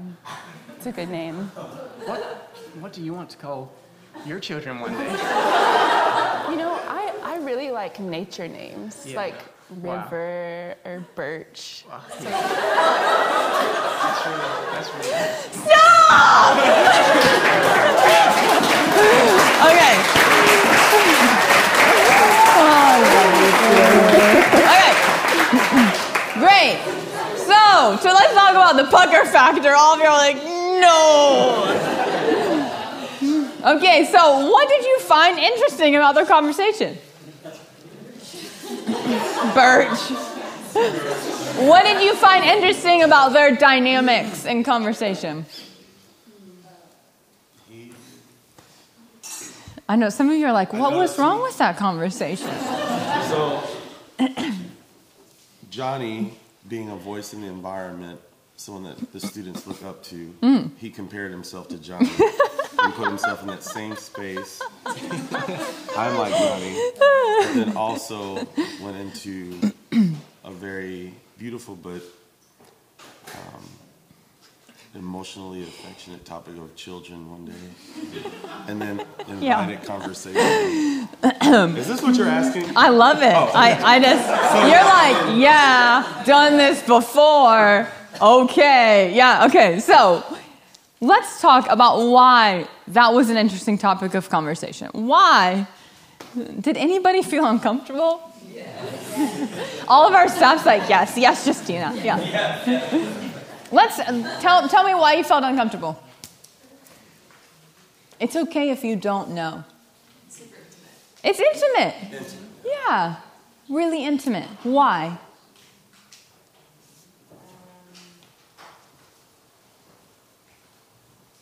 It's like a connection builder. Yeah. Yeah. Good. Good thought. Good thought. hmm I wouldn't call that a connection builder, but I see what you're trying to say. It's like reaching out for a connection that doesn't really match their trust level or even how much they know each other. Let me tell you this it's really important to ask the Lord what's sacred. Because for you to know the name of like my future children, you're going to need to know me really well. When I was single, that probably wasn't a great thing for me to share with my significant other. Okay? Because the Lord was like, let's keep this sacred. Let's keep this protected. Why would this be a topic, of conversation with someone that doesn't really know you? Why are you talking about these things? Yeah? So, one question on there is what's sacred? You need to be asking the Lord that. Because really, what John, Bono is divulging, he's divulging a dream to someone that hasn't built trust with him, to, or that earns it. Do you hear what I'm saying? Do you guys understand what I'm saying? What are you hearing me say, Anik? that you must know what is sacred topics for you Mhm. and not go there. Yeah, totally. So you need to know what's sacred to you, not go there. What else are you guys hearing me say? Everyone's like, I don't know what you're saying. Do you know what I'm saying? What am I saying, Danny? That the dreams that God has given you in your heart are a big deal. Yes. And they're not just for you. Yes. Very good. You hear what I'm saying? So it's not just about children, it's about actually what's really special to me that actually someone has to earn to know. That's not a weird thing, that's a healthy thing. There are things that you guys will never know about my life because we don't have time to build that kind of trust. And there are things that are part of my testimony that the Lord's closed, and the Lord says, This is your testimony, and you're free to give it to whoever you feel inspired to give it to. Every season of your life, you need to ask the Lord, What's sacred? You hear what I'm saying? All right, you ready for another skit? Yeah. Everyone okay? Yeah. Okay, cool. All right, so we have a we have a new character in this skit. His name's Slade.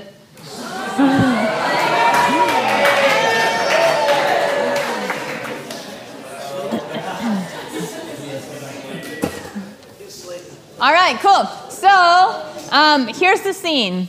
It is um, after workouts. Everyone just worked out, took a shower. Now they're headed up to the farmhouse. Slade and Bono are on their way to get some food. So is Anna. That's the scene. Dude, that workout. Oh my goodness, my legs. I don't know if I'm gonna be able to walk the next couple of days. Bro, I've never done that many lunges or burpees. Ever. Ever. Ever. That's awesome. Hey guys. Hey. Hey, Anna. How are you doing? Um, I'm all right. Yeah. Are you, are Right. you sure? I mean, I, I, I don't really know. I, I don't know. I'm not sure. Man, Yeah. what's going on? I, I mean, uh, it's not it's not a big deal. No. It's not a big deal. Really? Really, what's going on? I just I feel really overwhelmed. yeah. I know that feeling. Yeah. I know that feeling. Yeah. What What's overwhelming you right now? Well, um, I'm just hitting some walls with my family. Mm, and there. they just don't understand what the 18 inch journey is. Totally. And they, I'm just like, if I tell them that I want to do phase two, I know they're not going to hear me. Man. Yeah. I know that feeling. Yeah. I, if I'm honest, I've, I've also been, I've been thinking about doing phase two myself. Really? Is that something you're? Yeah, I mean, consider it. Wow. Wow. That that would be that would be special if we were Yeah. Back back on the line together. Okay, I got stuff.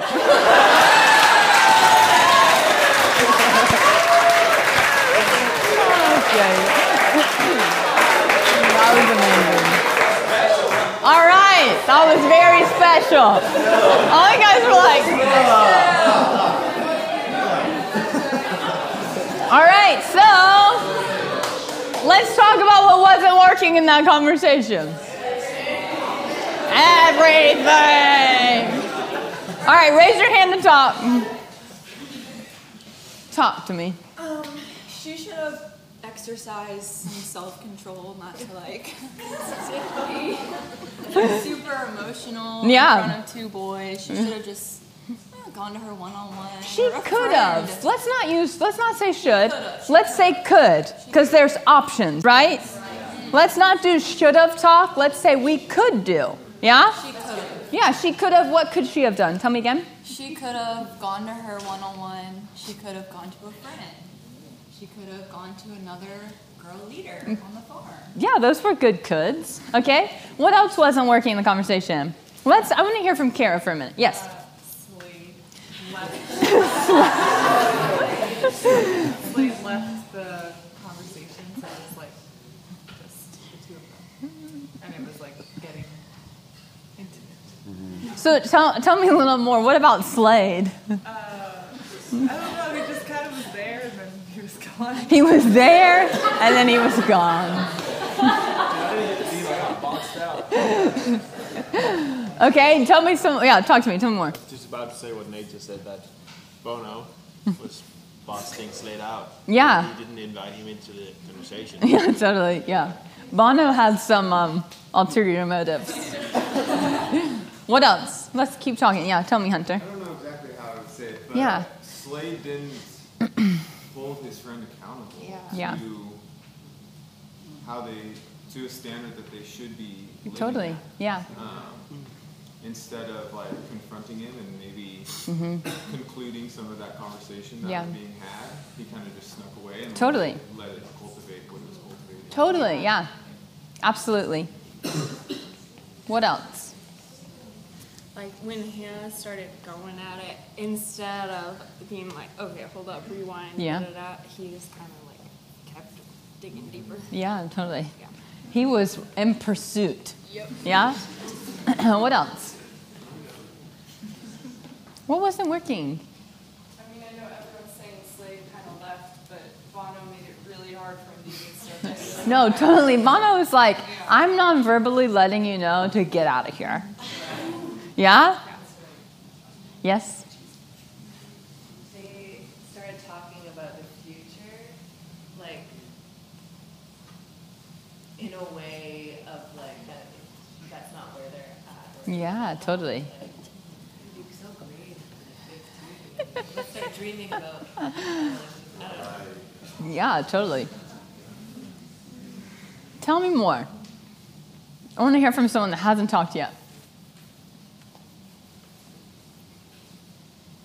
Jemima's like, what should else should we say?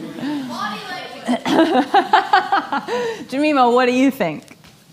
I don't know what else hasn't been said yet. Tell me what you think, even if it's a repeat. hmm Yeah, talking about the future was like part of the. Yeah, totally. It sounded like it was like planning. Yeah, totally. hmm Yeah. Jesse just shouted something. what were they non verbally saying?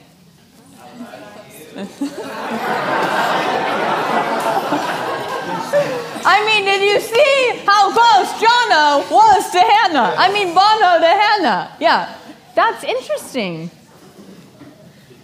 There's like, it was it might not even have been like that Jono or Bono even knew what he was doing, but there was a lack of self-awareness. Right? Like you some sometimes you don't even realize how close you are standing to someone, talking to them. Yeah? Any other thoughts? Yeah. Uh, I kind of felt like Anna was emotionally baiting. Yeah, totally. Like, oh, I want to feel pursued and known and Yeah. connected, and so I'm just gonna like leave these little Yeah. crayons. you totally know what that's like, don't you? she was totally thinking. All right, let's talk about that for a minute. So, does everyone see that? Okay. So, let's talk about how sometimes that's how relationships can start.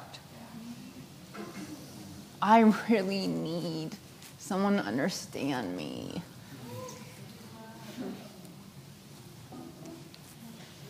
Is really different. And I'm really dreaming about feeling adored and understood about another person. There's a difference between the manipulation that comes with, like, I need someone now. I know that we talk a lot about lust being in this, like, real physical respect, but lust is so much more than in sexuality. I need someone right now, and I'm going to do whatever I need to get the attention I need, is lust. Do you understand? It's not just pornography or masturbation or making out or crossing boundaries with your boyfriend or girlfriend. It's so much more than that. Do you hear what I'm saying? This like pool, like I need someone right now, whatever, is is lust. We can do it with food. I want cake now. Yeah, you can. Lust can be like super simple like that or super deep and damaging. You hear what I'm saying? So there has to be like a cultivation of Anna just being like, I am actually really overwhelmed by my family dynamics. And actually, my family dynamics are pretty toxic. And I really do deserve to be seen and heard and supported. Anna deserved that. But instead of her standing up in her value, she reached for the closest thing that could just make it feel okay. That could be a band aid. You hear what I'm saying? You hear what I'm saying? Yes. What were some other options that Anna could have done? I want to hear some more people tell me. What's some other options, Jack? Um, going to the Lord, talk through with Him. Yeah, totally. I remember this moment when I was 23, 20, no, 21, and I was driving in the car. And I just remember um, I like really had feelings for this guy. It wasn't Jake. Jake and I weren't dating. We were just friends then. I really had feelings for this guy. He was super cool. And I just remember driving in the car and feeling pretty frustrated with my feelings. I was just like, I don't want to like this guy. This is stupid.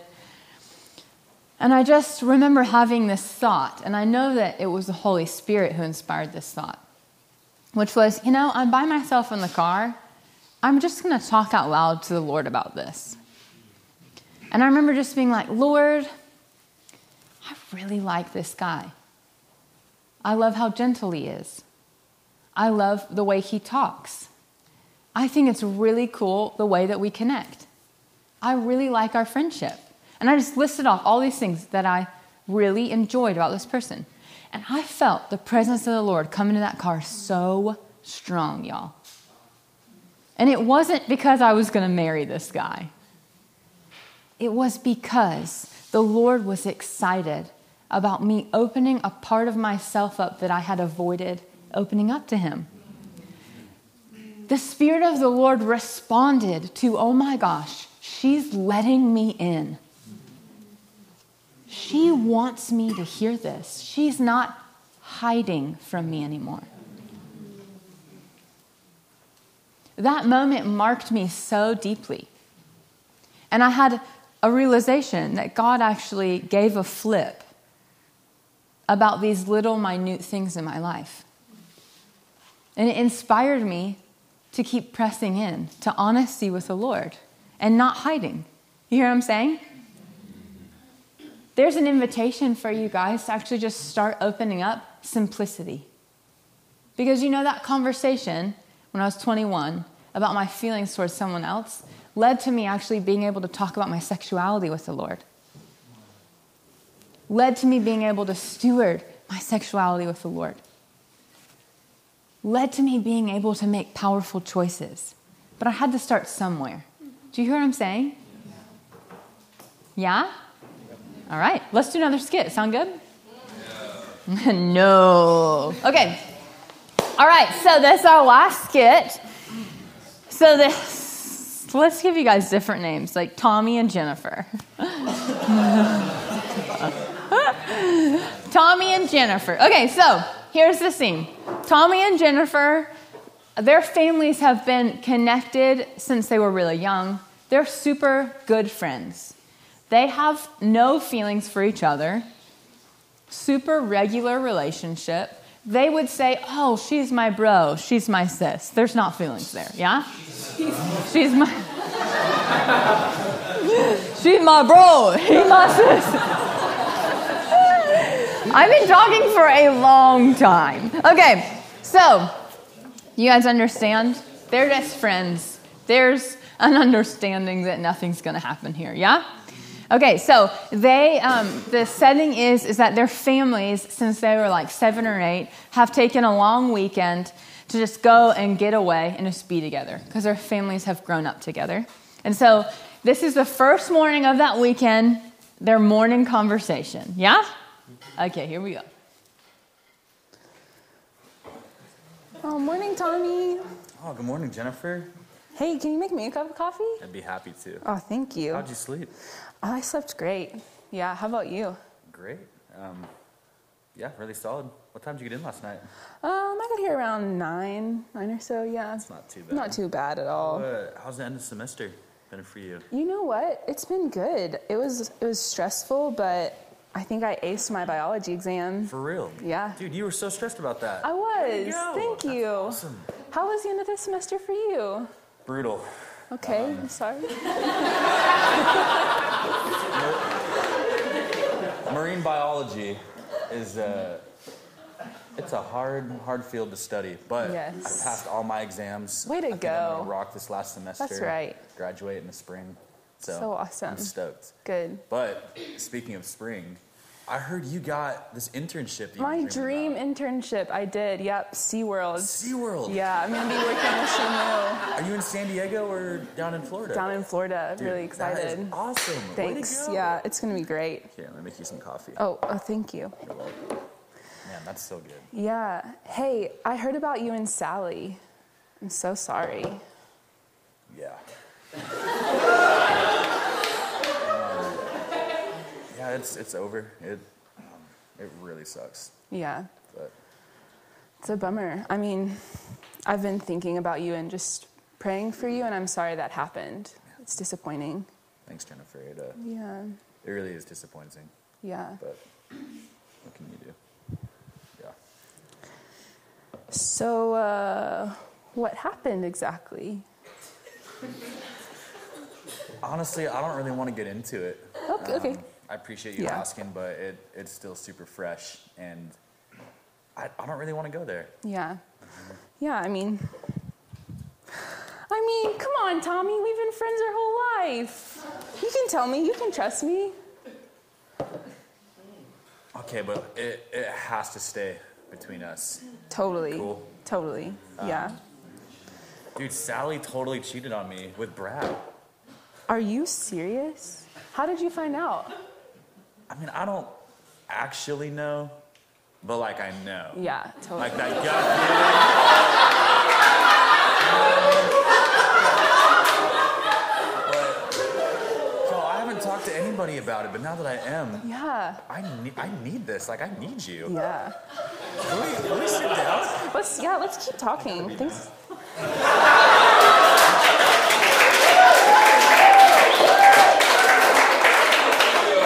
I need you. That's awesome. Oh man. Classic. I need you. All right. I want everyone to take a breath. I want you to just think about what you just saw. One of those favorite things was watching all of y'all's faces because y'all are like.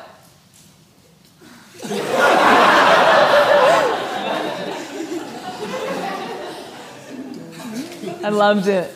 Lily was like, it's amazing.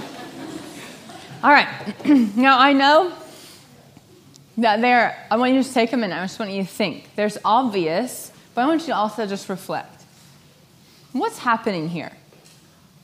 This could be with a friendship, a same sex friendship, two guys, two girls. What's happening? What isn't working?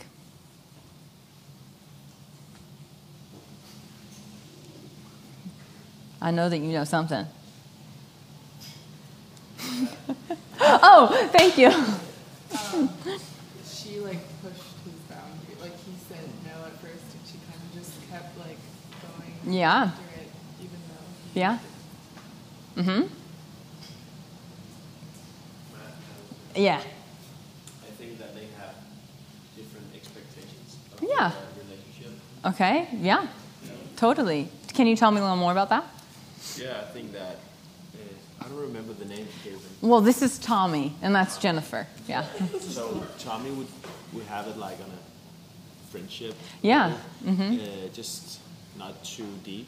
Mhm. Um, and Jennifer would much more go into a deep relationship. Yeah. And that could maybe lead to something more. Mhm. Uh, and Tommy wasn't ready for that. Yeah, totally. He wasn't interested in that. And Yeah. She just pushed him. to do it. Totally. Yeah. Mm-hmm. Yes. You're like creating codependency by exclusive sharing. Mhm. And there's no actual solution mm-hmm. because there's not leadership. Yeah. It's about, like, either to just. Yeah. Codependent's a pretty strong word, but I hear what you're saying. What's another way of saying codependent? Um, like rely. Yeah, yeah. Or even just to like, Cade's hurting and he really does need to feel heard.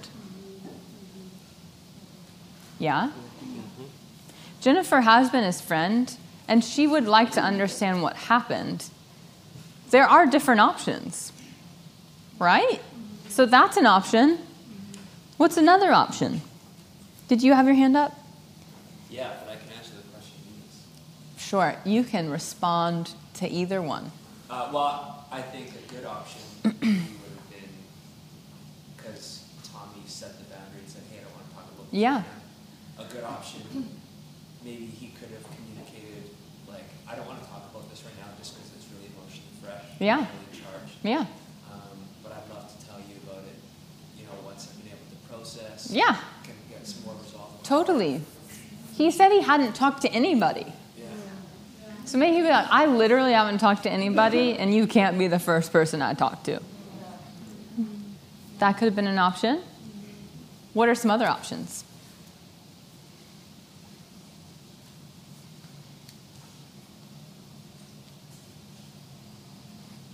Quiet crew. You guys getting tie tie? Hey, Phase 2, what are some other options? yeah, Presto. He could plan out an appropriate version that he's comfortable sharing with the opposite sex. Yeah. And that could be shared in even like a family setting. Like Yeah. Totally. Yeah. Is it working that Cade hasn't literally told anyone that he broke up with his girlfriend? Can you imagine one of your good friends breaking up with a girlfriend and them having like no reason or any communication? Would that be confusing for you? That's confusing. If one of my friends broke up with their, with their significant other, I'd be like, what's going on? Have you chatted with anybody? There are a lot of options here. Yeah? What are some other options?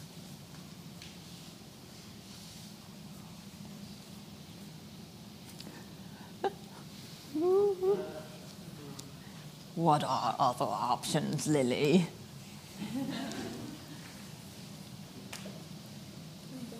You're blank. That's okay. could, but I just don't have to think a little longer. Think a little longer and I'll come back to you. Yes. Uh, Jennifer could have just suggested that he try with somebody. Totally. Yeah. Like, whoa, wait, you haven't talked to anybody? Maybe you should go chat with another dude. Yeah? She doesn't know what's going on. Jennifer's not the enemy in this scenario. They're friends. He has said nothing. She's not the devil. She'd be like, whoa, I am so sorry. I didn't realize. We don't have to chat about this. An option. Any other options? Yeah, what's your option? Um, I didn't. In in this situation, it could have been like, um, the the breakup immediately happens, Mm. and um, he Slade Tommy. Tommy. um, uh, just maybe sends a quick text to a, a male leader friend. Yeah. And says, "Hey, I broke up with somebody. Can you just be praying for me while I process through this with the Lord?" Yeah, totally. Um, and so that didn't have to end up in this scenario. Yeah, to begin with. that's a great option. Do you guys think that's a good option? Yeah. I feel like Jennifer in the situation could have avoided using their trust as a way to try to get more information. Yeah. Yeah. You know what Jennifer could have said? She could have said, I really understand it's fresh. I do feel a little confused. And a lot of people are asking me questions. What would you like me to do? That's an option. Versus like the Come on, you can trust me. Yeah, totally. Like, actually, I, I feel pretty confused. Both of y'all are close and none of y'all are talking. Like, is there any other information? Like, I'm confused. That's, that's a possibility. Yeah? Any other thoughts? Y'all are like, totally, yeah. Get me lunch. Yes. Um, I guess Tommy could could have like valued his own boundaries more, Mhm. enough to like protect them even. Yeah. Because it's one thing to have them, and then it's another thing to protect them when they're challenged. Yeah, totally. Do you? Wasn't it interesting that Tommy was like, she cheated on me. She's like, how'd you find out? Well, I didn't, but I just know, right? Isn't that interesting? What happened there?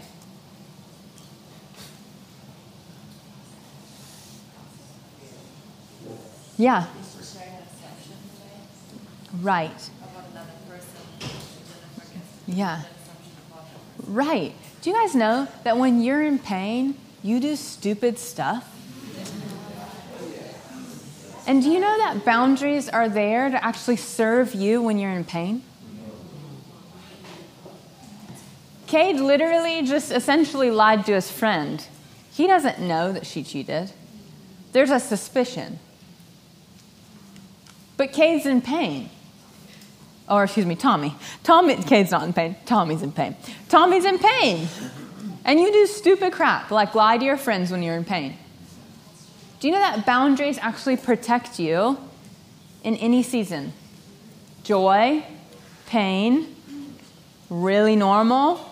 That's what boundaries are for. If you don't have boundaries in your normal life and then tragedy hits, that's going to be super tough. That's not the time when you reach for boundaries. You hear what I'm saying? Tough seasons of life aren't when you reach for boundaries. You practice boundaries in every season of your life, and then they serve you in every season of your life. Do you hear what I'm saying? Good. Anyone have any questions? Questions? Good. All right. Well, I'm going to pray for you guys, and then we're going to close. Sound good? Okay, let's all hold out our hands. I want, to, I want you guys to lift your head to heaven.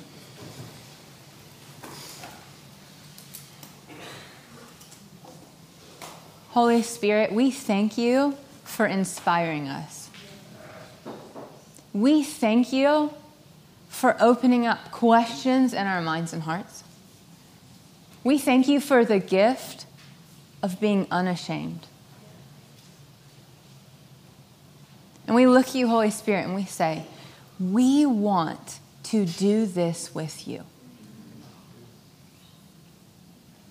Holy Spirit, I ask that you would inspire us, fill us with inspiration. I ask that you would fill us with understanding. Father, for those of us that, that don't even know where to start building trust, I ask for ideas. Holy Spirit, I ask for beautiful ideas of where to begin building trust. Everyone take a deep breath.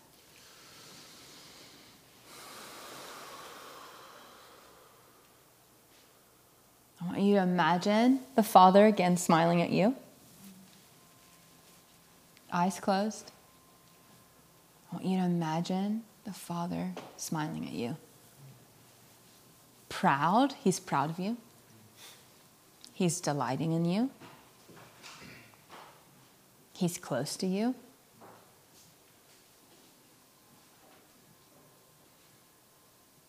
I want you to see Him and hear Him say, I want to do this with you.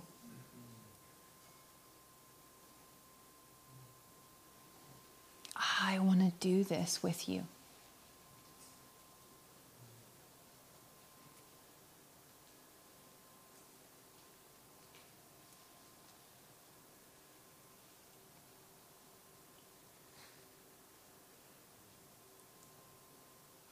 I want to help you.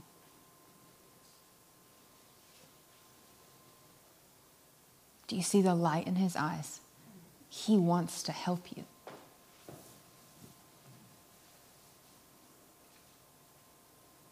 Take another deep breath.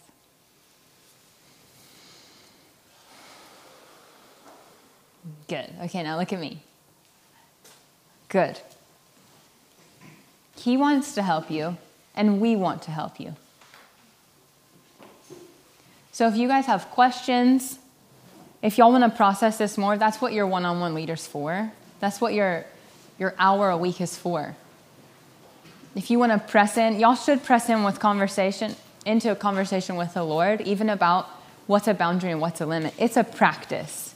It's not something that you perfect immediately, it's something you practice, right? Yes? All right.